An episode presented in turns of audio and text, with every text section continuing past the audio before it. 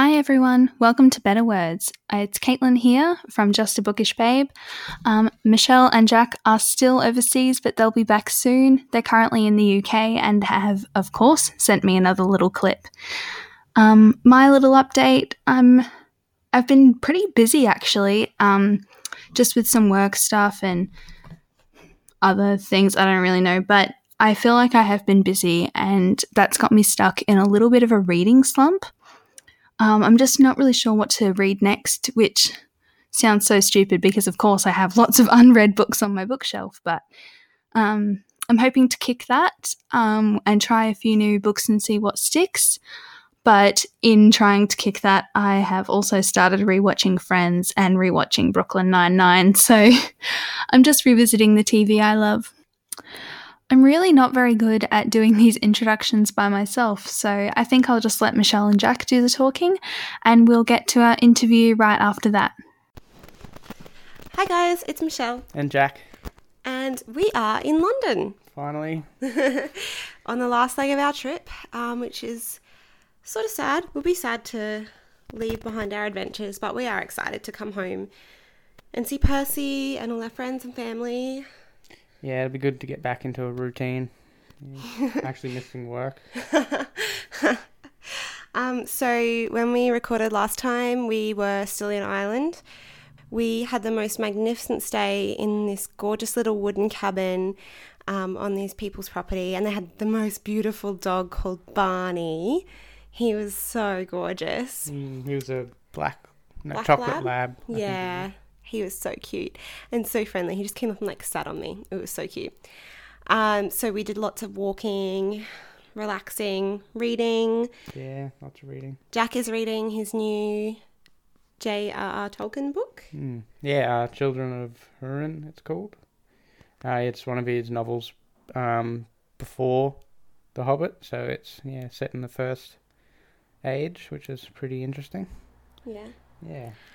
And I'm currently reading, I've actually read most of it pretty much on the train from Hastings to London, um, a book called Ice Cream for Breakfast by Laura Jane Williams, um, which Grace Latta gave me. Um, it's a really good book, and I'm going to get Jack to read it too because it's just about rediscovering the childlike elements of our personality, I guess. Not being childish, but um, being childlike and embracing some of the things that children do, which is really interesting. Uh, so, since we last recorded too, we have spent a brilliant time with our friend Grace in Hastings, and we went to Brighton, and we went to a Harry Potter shop in Brighton, which was really fun. And we went to this place called Chocky Wocky Doodah, which was a TV show. Um, yeah, it was amazing. The, as the cakes were just terrific to see how they build them all from chocolate. Yeah, so all the cakes are made out of chocolate. It's incredible. Um, so there are like clips on YouTube and stuff of some of their creations. It's pretty amazing. It's always packed with people. Um, we had some. We just ate in Brighton, didn't we? Just lots and lots of food. Yeah, went to a lot of different cafes and some vegan cafes.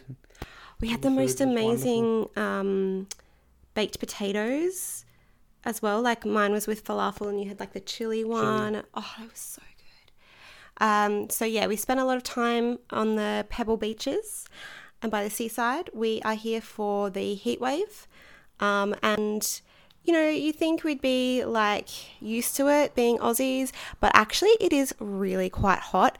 Um, especially inside because they're not made. Their houses aren't made for the heat, so they're very hot and there's no fans, no air cons, hardly anywhere. So The houses are built to retain the heat as well for the cold weather.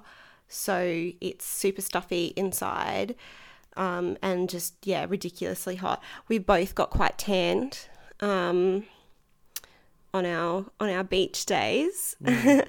um, so yeah, uh, we just had a great time, just eating all the food and having fun with friends, um, meeting Grace's family as well, and her gorgeous cat Harvey.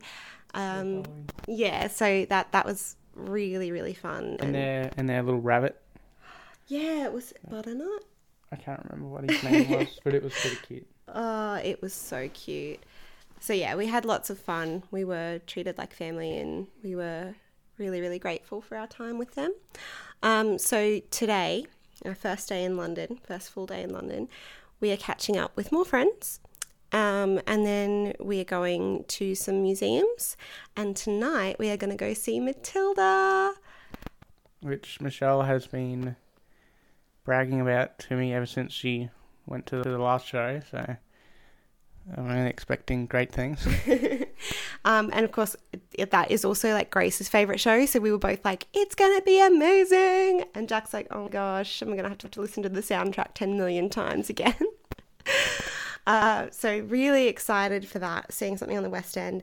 And then tomorrow, our wonderful friend Jasmine arrives, and Jasmine um, is my friend from Oxford who I stayed with last time I was over here. So it's nice to be reunited, and we're going to do some more touristy stuff.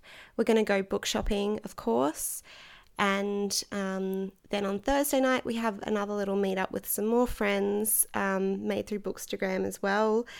So yeah, very very touristy, and it it sort of feels like a totally different holiday because now we're just like lots of friend catch ups and lots of fun with people, and it's it does feel like a completely new holiday. Um, we are still addicted to Bake Off as well. It is amazing. Season two. Yeah, we're up to season through. two. Uh, it's so good. And I'm trying to think what else we watched. I feel like we watched something else. Mm, you watched The Cable Guy? Oh yeah, the Cable Guy with um, Jim Carrey and Matthew Broderick, uh, directed by Ben Stiller in 1997. And I think the best bit was when he was like, one day people will integrate like their homes and their phones, and you'll be able to have like one screen doing this and one screen doing that. Which I thought for like I- when he said that, I was like, I'm gonna have to look this up. Like, when was this made? So that was it. It was okay, but like I wouldn't watch it again. Um, and I still think the only Jim Carrey movie I really loved is The Truman Show. Um, yeah, so I think that's that's kind of yeah. A little bit sad to be missing out on a couple of really great book events that Grace is hosting um, later in the month because they sound so amazing. Um, so yeah, that that will be for for people who are in London and able to get to them. That will be really fantastic. But I just can't emphasize enough how beautiful it was to be able to spend time with friends that I've made from the internet. Like it just blows my mind that people that I met through Twitter or Instagram have become real life friends and it, it's just amazing and beautiful and I love the internet for that. For all its faults, like it has done so much as well.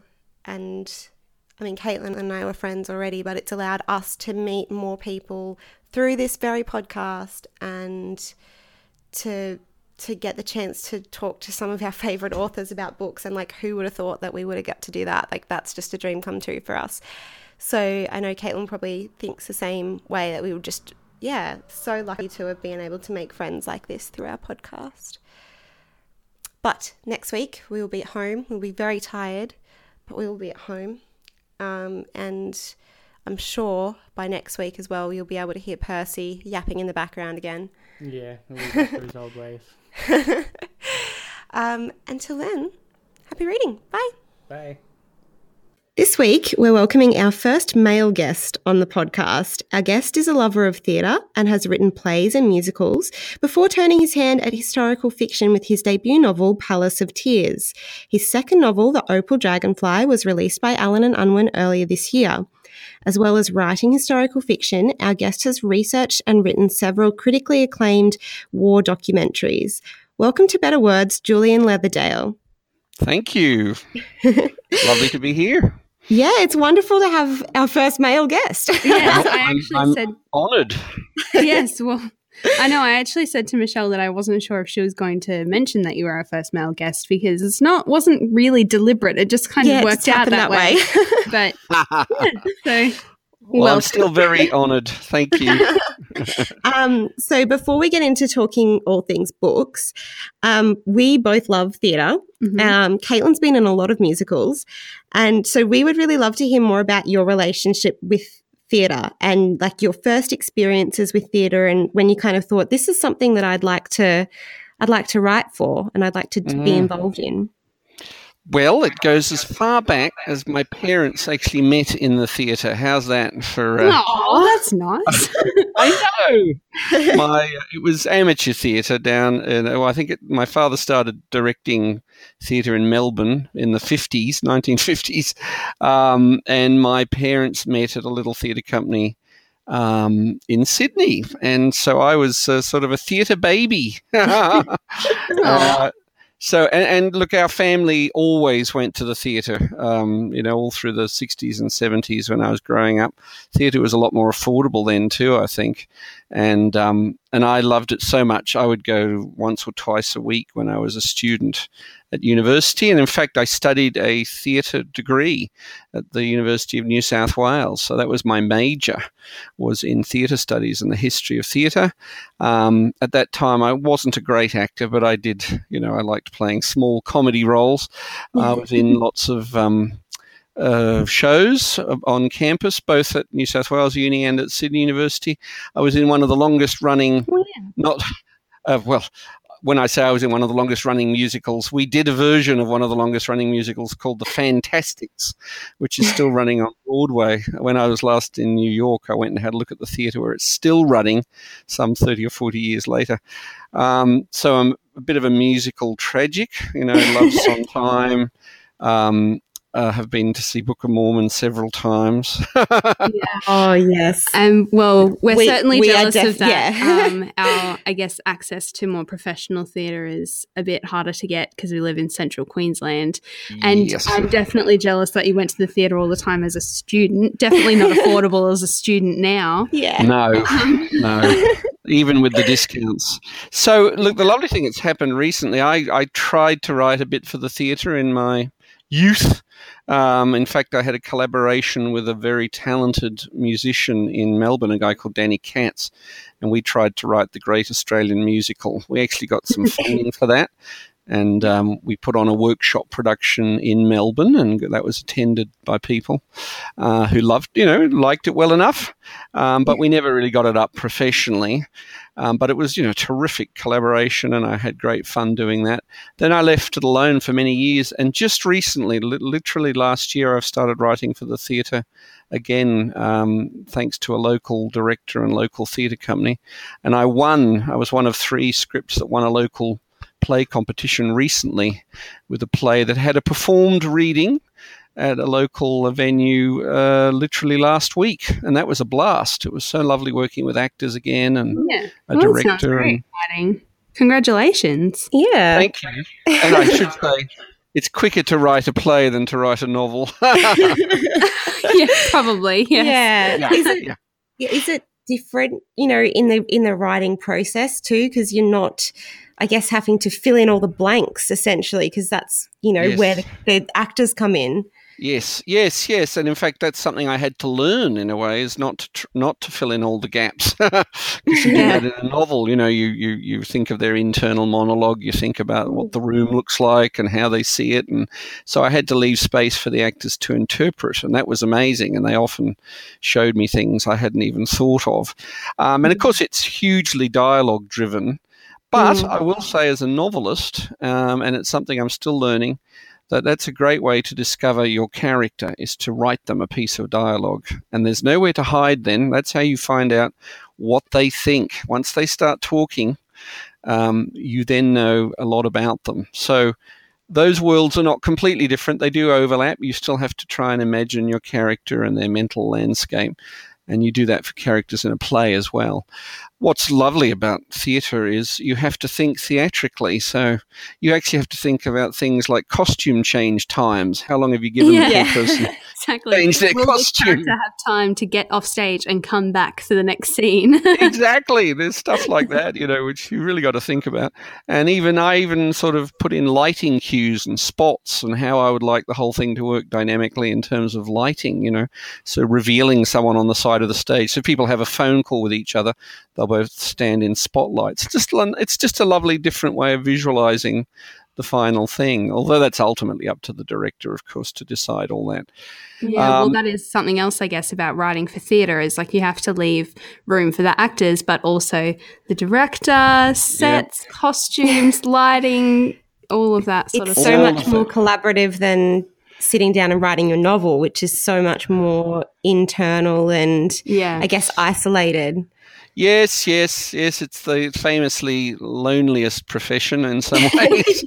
Um, although I am very blessed in that my wife is a novelist, mm-hmm. and um, so we do have each other as to watch each other's backs, if you like, and give each other encouragement through what is a very challenging career, very rewarding, amazingly rewarding, but also challenging. So we are both each other's first readers.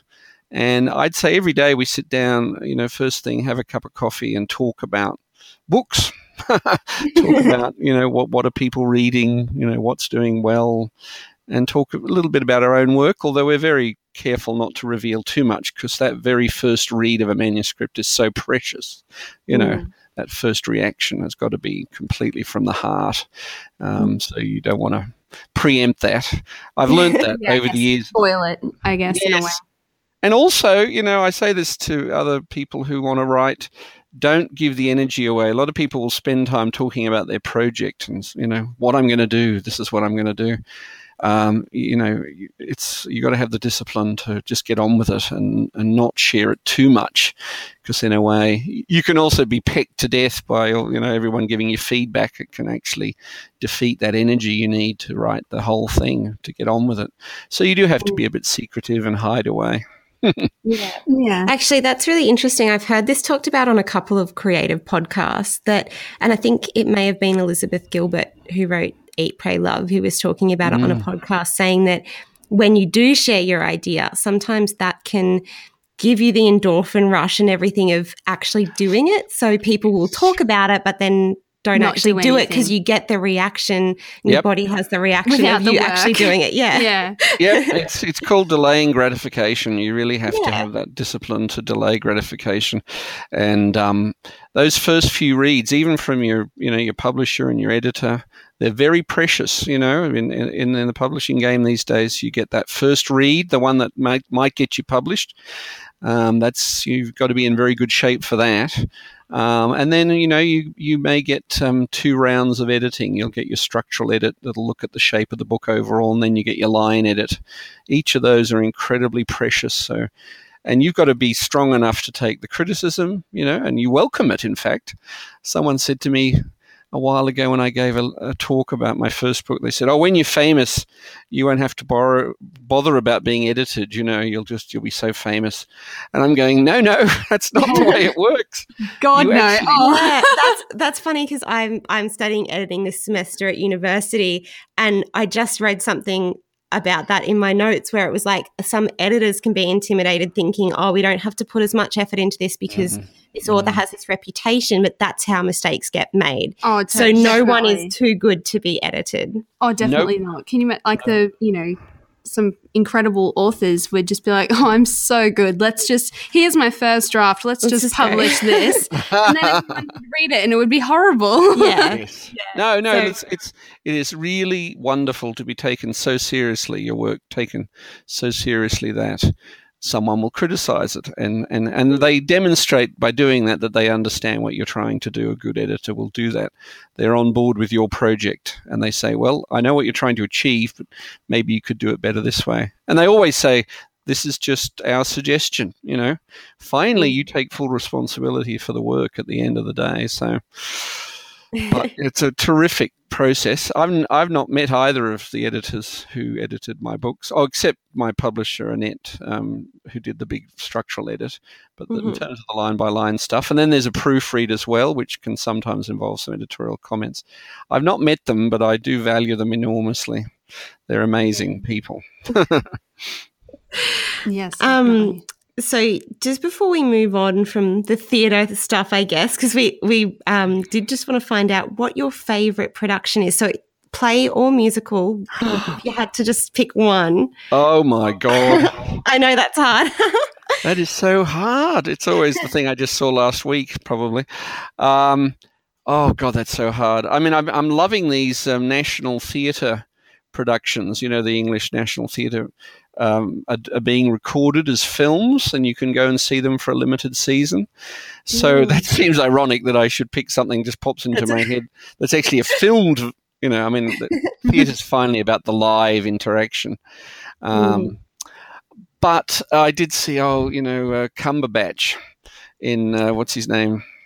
Uh, is, uh, oh, Benedict Cumberbatch. Benedict, Benedict yeah. Cumberbatch um, recently in a production of uh, Mary Shelley's Frankenstein. You know, there's the big anniversaries happening at the moment about the publication of Mary Shelley's Frankenstein. There was an extraordinary production done, uh, which, you know, as I say, I saw on film. Of where the two actors who played the monster and the doctor, Frankenstein, would swap roles each night. Can you imagine that? Oh my God. Yeah. So I saw the night. The one they recorded was Cumberbatch playing the Doctor Frankenstein, and uh, this mm. other actor whose name slipped my mind playing the monster. And it was an astonishing production, just so wow. beautiful. Uh, the stagecraft was really clever and very fluid. You know, had lots of characters coming and going. Uh, in this Victorian e- English setting. Um, that one has really stuck in my mind, and he's he's so beautiful to watch. You know, you could watch mm-hmm. him just stare at paint and you'd, you'd be impressed. um, but in terms of live stuff, oh gosh, um, you know, I did see Book of Mormon recently. I know it's you know so naughty and trashy and offensive and all those good things, but gosh, the stagecraft, the mute, the every song is so tight. It's so clever. It. Yeah. yeah. if you can get to it, it's it's terrific. Um, so, yes, it's our sort of favourite thing in our household at the moment. a long way from historical fiction, but it's uh, yeah. Uh, but Whatever. wonderful, yeah. A um, big, so- big Broadway show, fantastic. Wish I'd seen it when I was in New York. I was in New York and thought, oh, that sounds silly. I'm not going to go see that. And I'm like, oh my god, why didn't I? oh, um, so kind of getting back to the the writing and stuff, I'm interested mm. in learning about your documentary writing as well. So mm. was that what kind of sparked your interest in maybe writing historical fiction and, and getting more in depth? Uh, that's a good question, and the answer is no. Believe it or not, I mean, I did those back in the mid '90s. Look, probably that's where my interest, my very intense interest in Australian history started. But it took me a while to wake up and realize I could actually do historical fiction. I'm not quite sure why, but um, I came in, a very roundabout way to writing the novels. But the two documentaries I did uh, for ABC television back in the mid 90s, um, they, ca- they came out of actually in my early 20s. My first job out of university was working for a, a small publishing company, and the big project we got at that time was called Australians at War. And it was a collaboration between this fairly small little publishing company and uh, Time Life, uh, the big, you know, wow. huge American publishers. Yeah, so it was in the year of the bicentennial, 1988, and there was a lot of money sloshing around for projects like this. Mm-hmm. So I cut my teeth as a, you know, a, a, I suppose a professional writer, as a, you know, an in-house staff writer, doing photographic research. So I'd go down to the War Memorial and look through all the photos. That was amazing. Gosh, um, that would be um, incredible. And also, I wrote all the captions and a lot of the copy for these beautifully produced books, and we did about 16 of them. So it was a hell of an introduction to Australian history and a very tight little team, and we worked very hard. We turned these books around in three or four months. Um, and so I also learned to get over the fear of the blank page because you really had to turn out copy very fast. But that was the beginning of my love of, of a, or interest in Australian history. Um, and then, yes, as a result of that, because that was all military history, um, I got approached by a TV director who said, What do you know about um, the post war occupation of Japan? Something like 36,000 Australian men and women went and occupied Hiroshima, the province of Hiroshima, and, and, the city which had been, you know, atom bombed at the end of the war. And I thought, no, I don't know anything about this. That's fascinating. So we wrote a proposal, and the ABC came on board, and we interviewed all these people who had been, uh, you know, involved, women and men, soldiers and nurses and all sorts of people. And that was an incredible experience, you know, to go into these people's lounge rooms and sit down. They'd get out their photos and they'd talk to me about their lives. And that was a big success. It won a couple of awards. And we did a second one, which was very confronting but interesting about a place called Sandakan, which is in um, Borneo. And mm-hmm. it was mm-hmm. a prisoner of war camp where two and a half thousand people went in and only six came out. So, and we interviewed um, so, three of those so guys.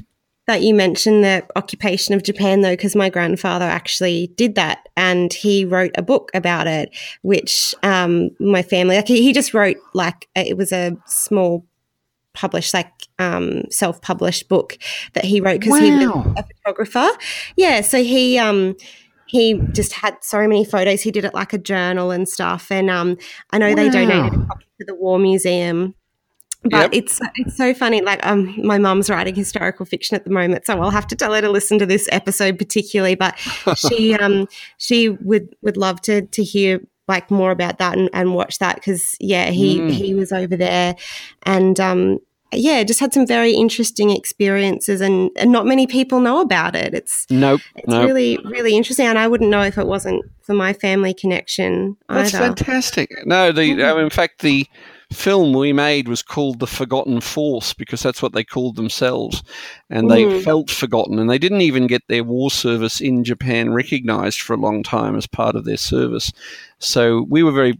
We were very proud that, in fact, I think our film contributed towards um, that service finally being recognised by the government. And mm. uh, oh, that's amazing! So uh, yeah. tell her that she should write. Someone needs to write a good novel about that. Yeah.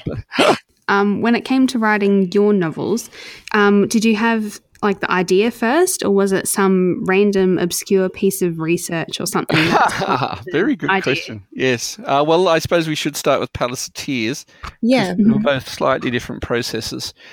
Um, there, there was a couple of things with Palace of Tears. One was I had a real bee in my bonnet, and it came out of those documentary days um, about the treatment of German Australians in World War One. Oh yeah, it's so fascinating. Yeah, I loved that element of the book. I really, I found that so interesting. Oh, thank you. Yes, and uh, look, it, it, it was the sort of itch that had to be scratched for me with writing mm-hmm. that book. Although there's a lot of other aspects of it. Really, only sort of is the first half of the book where that dominates. But um, I actually wrote a proposal, and I found in the War Memorial footage of a what was going to be a government propaganda film Uh, justifying the internment of these people. So there's actually footage of the camps where these people were kept, and they hmm. were unfortunately the term that was used was concentration camps, which came to have a very different meaning, much more sinister meaning later. Anyway, the, all that exists is the bit, little bits and pieces of footage. It was never assembled because the war came to an end anyway, I put together a proposal with this director, you know, uh, saying this is a really important thing to remember, a chapter in Australian history of which we probably should be quite ashamed that we were prepared to persecute these people in the way we did. Well, some people might disagree with me about that, but I felt very strongly that uh, this was an extraordinary way to treat Australians who just happened to be of German descent and perhaps had German names, and to lock them up without charging them with anything. They they never went to court or anything like that. Your neighbour mm-hmm. could just you know dob you in, and you end up locked up in an internment camp. Anyway, we put it actually as a proposal for to a couple, number of bodies, and nobody wanted to touch it. They just didn't feel it was important enough. Or one person actually said to me, "Oh, you know, who's going to feel sorry for Germans?" Which I thought was oh outrageous. Yeah. Oh my oh gosh. I know, I know. So anyway, that that bothered me for a long time. But the other aspect of Palace of Tears, of course, is the, the magnificent Hydro Majestic Hotel up at Medlow Bath. And I live in Leura, a couple of villages away. And um, I had lived up at Blackheath, which is even closer to that building, uh, for some years, and it always was just sitting there in the back of my mind. Um, has anyone ever written a, a, book using this amazingly strange, uh, magnificent building as a setting? And um, to my knowledge, no one had. It, a couple of books had used it in a small way, but not in a major way. Um, and originally I thought about, I knew Sir Arthur Conan Doyle had visited there, and I thought you could write a murder mystery maybe there, that would be interesting, but I didn't ever do that. So, in a weird sort of way, these two things that had bothered me for a long time came together in the writing of of Palace of Tears, and and yet I also tell the story that the opening of the book with the young girl sitting in the hedge between her cottage and the big hotel was mm. just inspired by watching someone I know sitting in a hedge as a as a young woman. uh, children like to sort of be a bit like cats. They like to be somewhere where they can see everybody else and uh, not be seen. And yeah. I love that image. That image really was where the whole book sprang from. Funnily enough, mm. so um, that's how Palace of Tears worked. And then I, yes, I, I'd read this book about German internment, and I went back to that, and that gave me the beginning of the whole story, really. And look, another little element was my my mum actually dated a young German boy in the 1950s in a country town, Mudgee, out west. And uh, she remembers how controversial that was. I mean, this is after the mm. war, after the Second World War. Yeah. Yeah. And, uh, there's even some of elements of that in the book as well. So I was drawing on, even though it's historical fiction, I was drawing on things in my own life that I felt strongly about as well. Mm. So, so, that explains, I guess, uh, Palace of Tears. um, yeah. I can talk about Opal Dragonfly too, if you like, in terms of. Yes, of that'd course. be wonderful. Yeah. Opal Dragonfly. Well, that's that was probably it, it, wasn't something that had been burning for years in my mind, but uh, you know, Palace Tears got a very good reception. I mean, people really loved the book. And so, yes, I started to think about another building maybe that could be a sort of gothic centerpiece to a to a story. You know, could be meaningful in some way to a family. And um, I lighted on Elizabeth Bay House, which is the most extraordinary building. And I, in fact, had not ever been there, even as a kid. Everyone told me about this place. So I went down there and had a look and just thought, oh my God, this, what an amazing setting for a story. And then um, that suggested immediately 19th century Sydney, and that opened up a whole other world. I'm like, oh wow, the 19th century. I love books written in the 19th century. Um, you know, I love Austen that's a bit cheeky, but you know, I tried to. I did reread a lot of Austen before I wrote this book, so I thought oh, I'm going to be really bold and try and sort of get some of the flavour of Austen in my book, um, and also you know write a quite a big complex book with a lot of characters and try and get people to immerse themselves in that world. So that's where that came from. Um, and I also just loved the idea of a piece of jewelry that was at a family heirloom that might be cursed in some way. I just I thought that was a fantastic idea.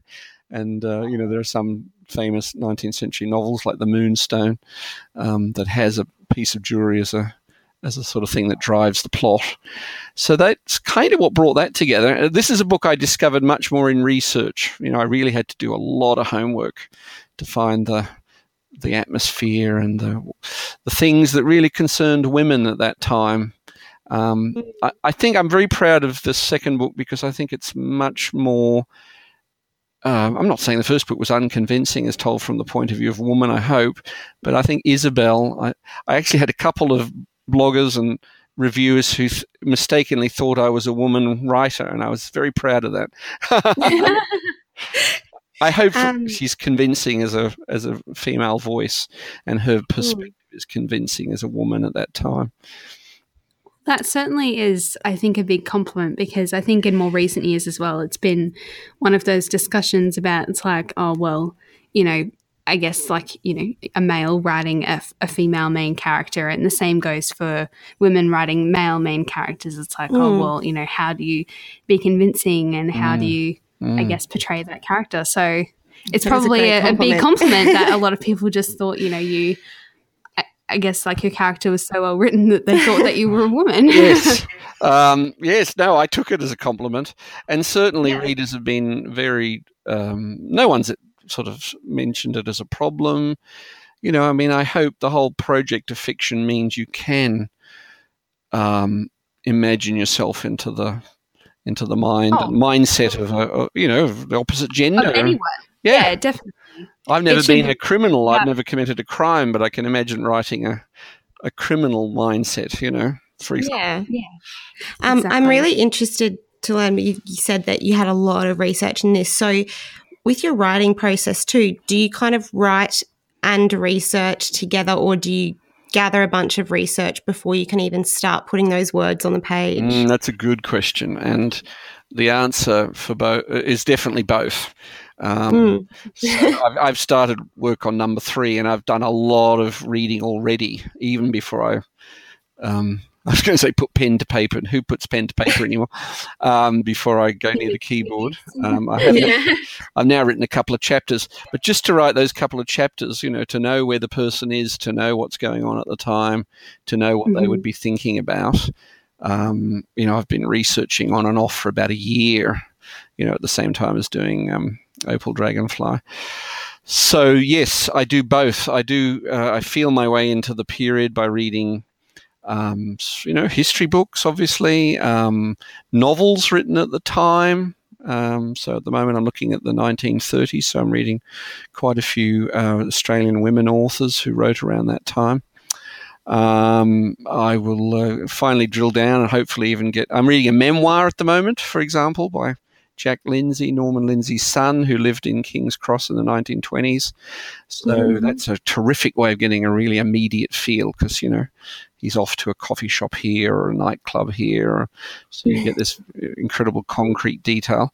But you also get a sense of what's going on in his head. Um, for Opal Dragonfly, it was um, Blanche Mitchell's diary was a huge she was the youngest daughter of of uh, Thomas Mitchell, who is a a real person who I based the main uh, male character off.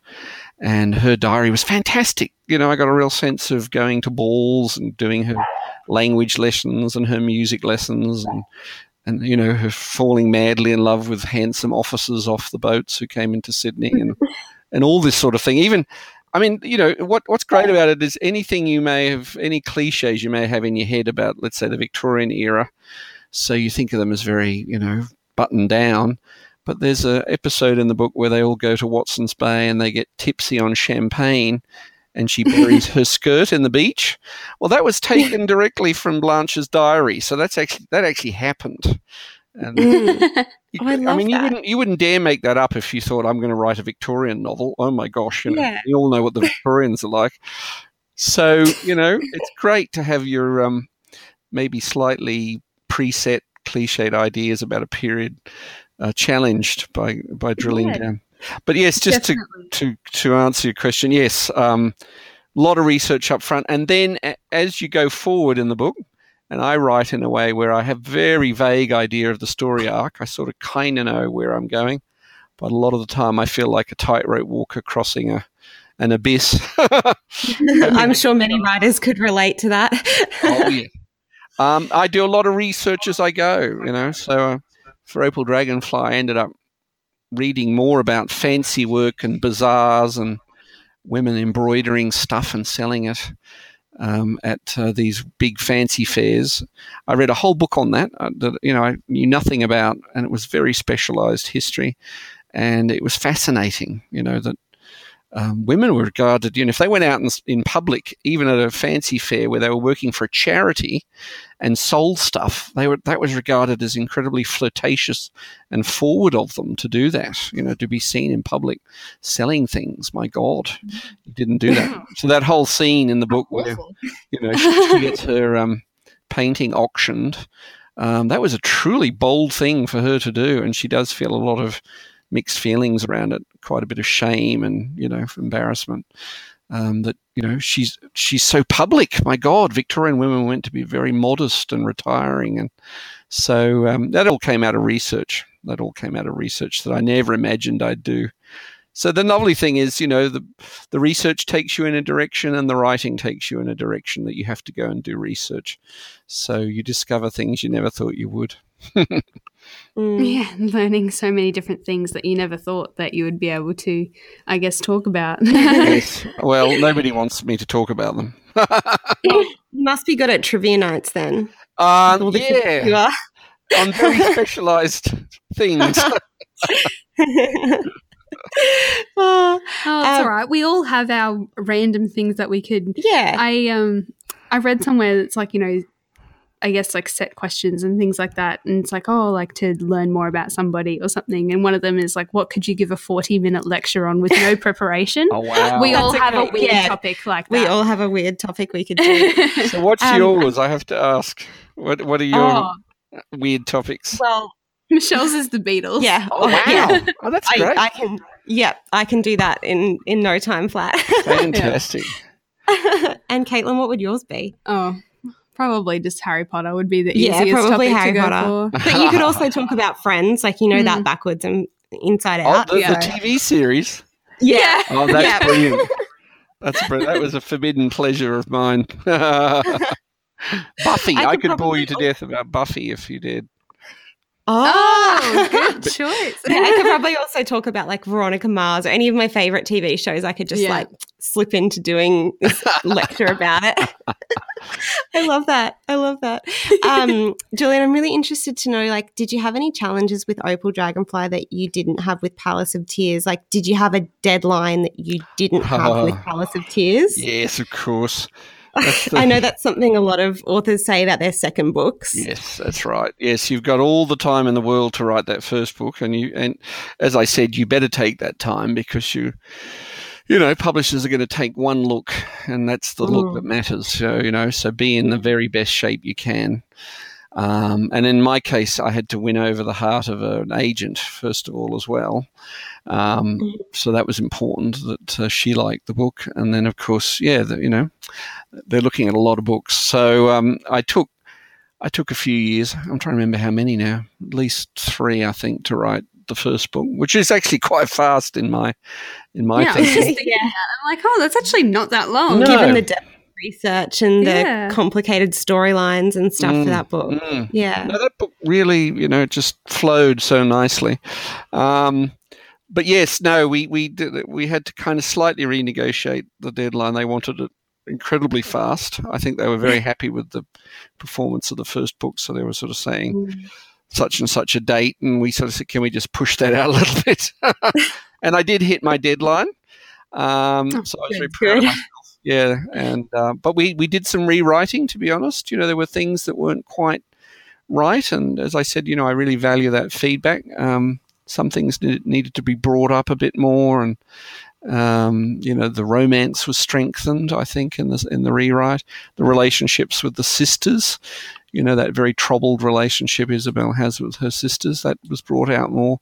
So there was a rewrite done quite quickly, as I remember. I think about four weeks.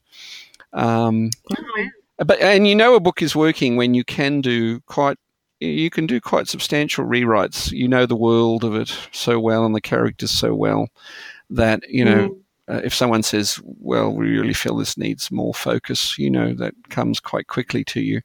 So there's some parts of that book are al- almost a first draft in that rewrite, but they they you wouldn't know. They just worked really nicely. They really came quickly to me in that um, redraft.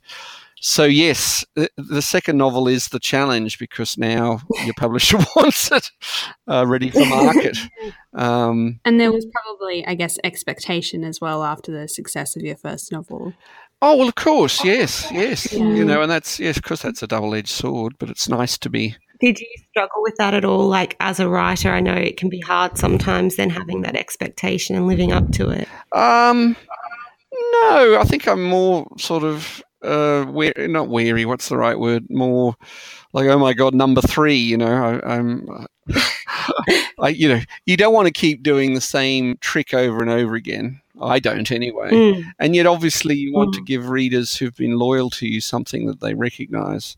So I'm hoping, Mm.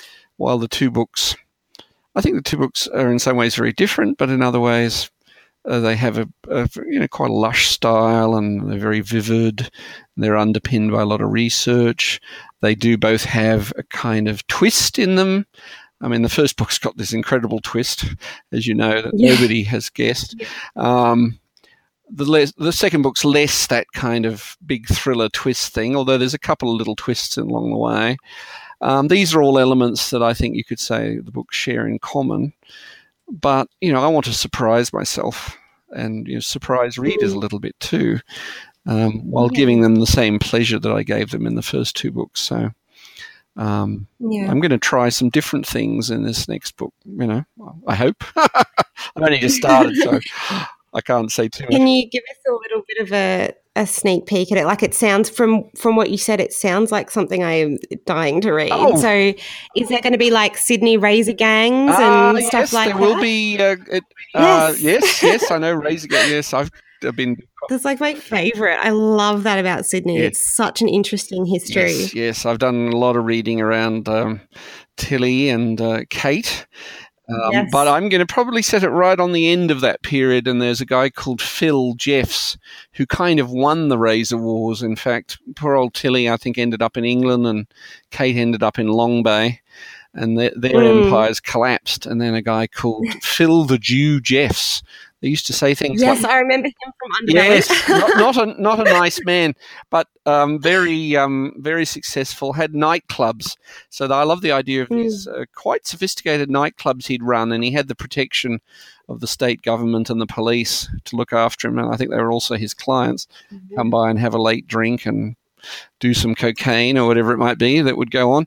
Um, And so I just thought, oh, there's an interesting, and also it takes us into the early 30s and the beginning of the Depression. And so that's a Mm. great time as well.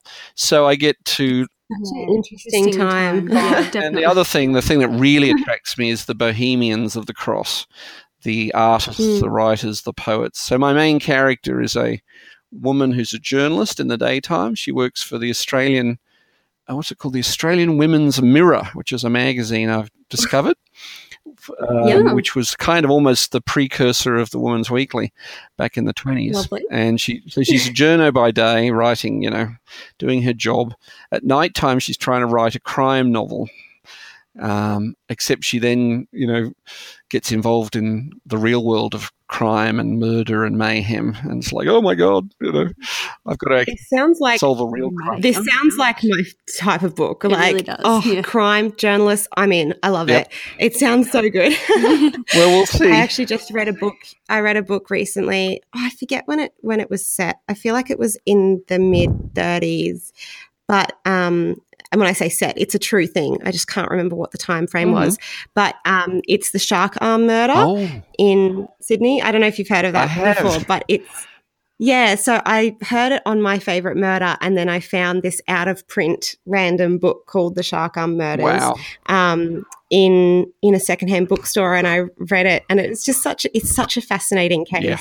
So anyone who's not familiar with it, um, basically they capture a tiger shark, a live tiger shark, and they have it in um, the Coogee Bay swimming baths mm. in Sydney mm. on Anzac Day in I think I feel like it's like 1935 or it's like mid 30s, and um, then the shark vomits up an arm, and so they're like, oh, like maybe. Uh, Like they just they don't know but the arm's got a very particular tattoo on it of like two people boxing and they put it in the paper and then someone comes forward and is like this is my brother's tattoo Oh, and he's been missing and he was involved in the um in like the underbelly sort of in the crime um, world. Like he was involved in some building and construction scams for people and so it's all to do with like the underbelly of sydney and they could never prove who killed they have a very strong idea of who killed him but it was never proven in court Fantastic.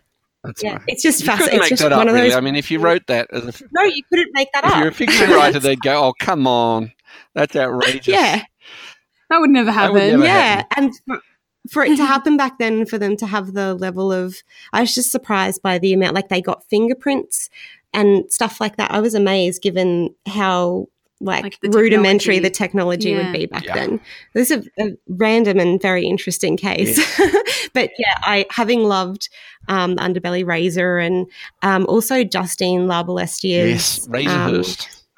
Yes, Razorhurst. I was like, what's the name? yes. Um, I loved that. And I just, I went, when I was in Sydney, visiting Sydney once, I went to um, the Police Museum's exhibition of, um, I think it's, oh, what's it called? City of Shadows. City of Yes. Shadows, yes. And the, the guy that was on the front cover of the book that they ended up making, mm. very creepy looking guy. Mm. We will have to find the photo for the show notes. But I um, interviewed Justine for the release of Razorhurst and she was and I was saying it's funny like I immediately thought of him. And then I remember reading in the book that he that guy that photo was the inspiration for one of the Mm. main baddies I mm. guess. And I just loved that connection and I loved seeing all the there was basically just old mugshots and old crime photos from the 30s and it was incredible. So I'm already like no no pressure or anything, but I'm super super excited for book three. Thank you. Me too. Um, I guess they did that, that that archive of amazing photos. They've just held another exhibition at the um, Sydney Museum. I think it might still be on, called Underworld. I think, and I went down and had a look at that, and the, you know, they're just it's such a rich archive, and the faces are extraordinary of those. Um, you know, petty crims and strong men and, you know, cocaine peddlers. And, and I, I particularly love the con men and women, you know, who pull these amazing scams, you know, and claim to be single mums and widowers and milk money out of uh, rich eastern suburbs women and this sort of thing, you know, the, the real scammers, you know, they're amazing characters. I've got to have a couple of them in the book, I think. So, and I just love this idea of a crime writer discovering the real world of crime. So she kind of brings some of her fictional skills to possibly working out the crime. So, you know, I'm getting a little bit into, I mean, I'm very aware of the Rowland Sinclair books by Sulari and, and uh, Mm. there's a lot of nostalgia at the moment for this period. There's a book called, um, ah, what is it called? The Portrait of Molly Dean, which is about a woman Mhm. murdered in Melbourne that I'm just about to read. Uh, again, 1920s, you know, the Dark City, the whole kind of, yeah. Um, I think it it feels it's funny because it's close enough that we can feel that we're still walking in the footsteps of this history. yes. Whereas, you know, once you get back past the 20th century, I think people start to think it, it feels Further more away. distant. But like the 20s, the 30s, especially still in Sydney, when you can still see things so evidently on the street and you can walk through the rocks Yes. or things like that, and you can see these homes and it, yeah, I think It's maybe maybe we feel more we of a feel like connection. it's closer when Yeah. really it's 2018. It's still almost 100 Yes, years yes, ago. and but for somehow somehow it feels like closer. Closer. Yeah. That's a really interesting Mm. challenge, and uh, you know, I suppose I could ask you that question. With Opal Dragonfly, you're back in the mid 19th century, so uh, even though you're in Sydney and there's parts of Sydney that are still recognisable, like the rocks and and um, you know the botanic gardens and what have you, how did you find relating to um, people with a very different mindset? You know, who still believe in the empire and God and and uh, the, you know the deserving poor, and they have a very different way of looking at the world. How did you find relating to characters like that? Well, I think it is it is hard because that that mindset of still being so, you know, like you said, part of the empire and stuff like that is so foreign. Yes. It's Yeah. so very foreign. But I think you can easily slip back into understanding it, but it still doesn't feel quite as close because that that is so yeah it's so foreign And, like the fact that like my mum at school for example would they would still sing like god save the queen and stuff just seems so bizarre to me it just Yeah, yeah, so i guess the whole empire thing is yeah that's very very different And I Frightening guess thing when is they think still sing "God Save the Queen" at some of the state schools where my kids went. So really oh my gosh I know. wow isn't that a worry? Wow. Actually, I was um. So obviously, so we're going to give it like we're we're pre-recording this for when I go overseas, and um, we're recording it on the day of the royal wedding. Mm. Um, and as part of that, so I, Julie and I work at the local newspaper, and um, in our, we were like, you know what, it'd be fun. Let's look back at 1954, which was the year that the Queen came to Australia, and she came to Rockhampton, um, and the bulletin, the morning bulletin of the day, did like. Oh, so much detail about the visit and you know because it was it was an amazing thing then. Like you know th- this population we, it said that our population swelled from 40,000 to 60,000 people Wow. because everyone came in from all the surrounding districts to see the queen. And there were I was telling Caitlin last night that there was a line in there that was like 50 or 60 school children fainted but that you know basically they're saying that was nothing compared to the thousands who were there. Um, and and they were and that was just a throwaway line at the end but they were it's so like, oh, don't interesting to about see the detail and the and the reverence which with with which people um, still held the empire then Mm. and yeah, to go back even further when it's even even closer and even stronger is It's, it's so it, yeah it's so interesting and i think i think you can still relate and stuff but um it definitely yeah it just it still feels very different Yeah. and very foreign mm. And that you know that we still live in that long Yeah. shadow, I think, of loyalty to Britain and the uh, sense. That, well i mean you only have to look at all the royal wedding stuff and how invested i mean it's become much more about celebrity now Yes. i guess Yeah. but it is amazing how how much with with how much reverence we still treat them as Mm, well Yeah. It's because yeah it's it's it's really interesting it's a whole other discussion Yes, I know.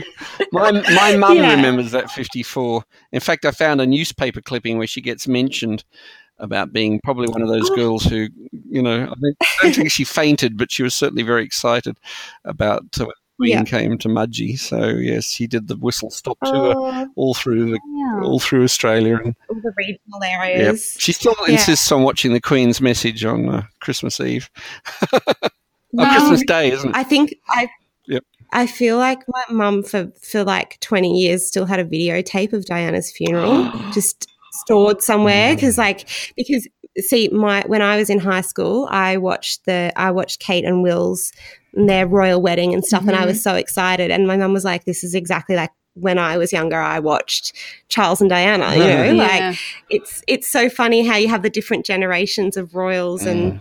Actually Julian are you a fan of the crown I should be. I haven't got to it yet. I've got so much other television I'm watching at the moment that I haven't got to Oh. it, but it looks amazing. It's it's so wonderful. It's so wonderful. Definitely Very, very recommend that one. It's Yeah. beautiful. Is Yeah. that the one with very- Matt Smith playing uh, the Duke of Edinburgh, or have I got that mixed? Up? Yes. Yes. I don't know He's if I, could, very I couldn't get over seeing Doctor Who with the Queen. That would be no, it's surprising. Like it really, you don't know. You don't feel like that at No, all when you're watching it. It's so it's so different. Mm. And he's such a dick as well. He can be. he yeah. can be, yeah. He's just it's such a and um Claire Foy as the queen, Oh, and she's she's, perfect. she's lovely, magnificent. isn't she? Yeah. yeah, See, you've so still got I'm- a I'm soft spot, you know. see- It's still there. It is. Yes, Yes, exactly. Yeah we're yeah. still we're still yeah and i still like love although i must say i totally spaced i didn't realize kate was pregnant until they were like oh royal baby's been born i was like oh whoops i thought that was like some tabloid joke that oops because i just haven't yeah i've just been out of that world Yes. Honestly, I think Kate and Will's have been a bit overshadowed Yes. by. meghan markle Yeah. no, yeah she's stealing Yeah. the headlines at the moment. I think what's really interesting about all this is, you know, that this is the challenge for historical fiction writers is to be to find something that's relatable to a rele- readership now. You know that you can that you can find those threads that's still meaningful for you now. You know, like partly just human Mhm. interest. You know, I want the main character to get what they need. They, there's something at stake. You know, they want love. They want marriage. They want recognition. You know, Isabel wants to be an artist. She wants to be a success in her own right. In that sense, she's a bit pushy as a woman of, of her times. You know, she's not exactly what I'd call a kick ass heroine, but she is definitely, uh, she's a woman who's, you know, a little bit unconventional and takes risks. And hopefully that's something modern readers can relate to. But at the same time, you have to be true as much as possible um, I think to the to the values and the and the attitudes of the time. You know, to, if you completely Yeah. distort it, I don't think you're you're being a conscientious historical fiction writer. So you have to really um, walk a line where you find things that are different. I find the differences fascinating, actually. There's Mm. much, you know, while I want to write a story that engages your emotions and is gripping, um, I'm also want to show you. Look at look, my God, isn't it amazing? They actually thought like this and they did this sort of stuff, isn't it? Bizarre, Yeah. truly bizarre. Wonderful. Yeah.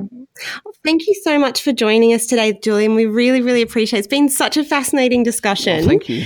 Um, where can people find you on social media um, if they want to learn more about the Yep. books or if um, they want to follow Yep, you? I've got a Instagram account, so it's actually Leatherdale Julian because I buggered up the Julian Leatherdale. So Julian Leatherdale's got nothing on it, but if you look up Leatherdale Julian, the odd nice thing turns up there. Um, I've got a, f- a Facebook page, a personal one and an author one, so go looking for that. Mhm. Uh, that's where I'm posting most of the good news about reviews. I have to boast for one minute before you finish. The Mhm. UK and USA based historical novel society, I think it's called, they do uh, reviews of historical fiction from all over the world. So uh, currently they've got up to 17,500 reviews of historical fiction books. Oh my goodness. Anyway, I got a review Wow. from them two weeks ago in which they compared me to Austen and Dickens. and Ah, that's I was destined to be an Australian literary classic. So does it get better That than that? I don't, you know, like I was so kind of amazed. so um, anyway, I mean, getting oh, congratulations. thank you, and and all, Well all that's posted out there, and I've got a website under my name, Julian Leatherdale, as well, which I try to keep up to date. So Caitlin, where can people find us? Oh, at Better Words Pod on Facebook, Instagram, and Twitter. Um, and of course, our website, betterwordspodcast.com. Thank you so much. Bye. bye.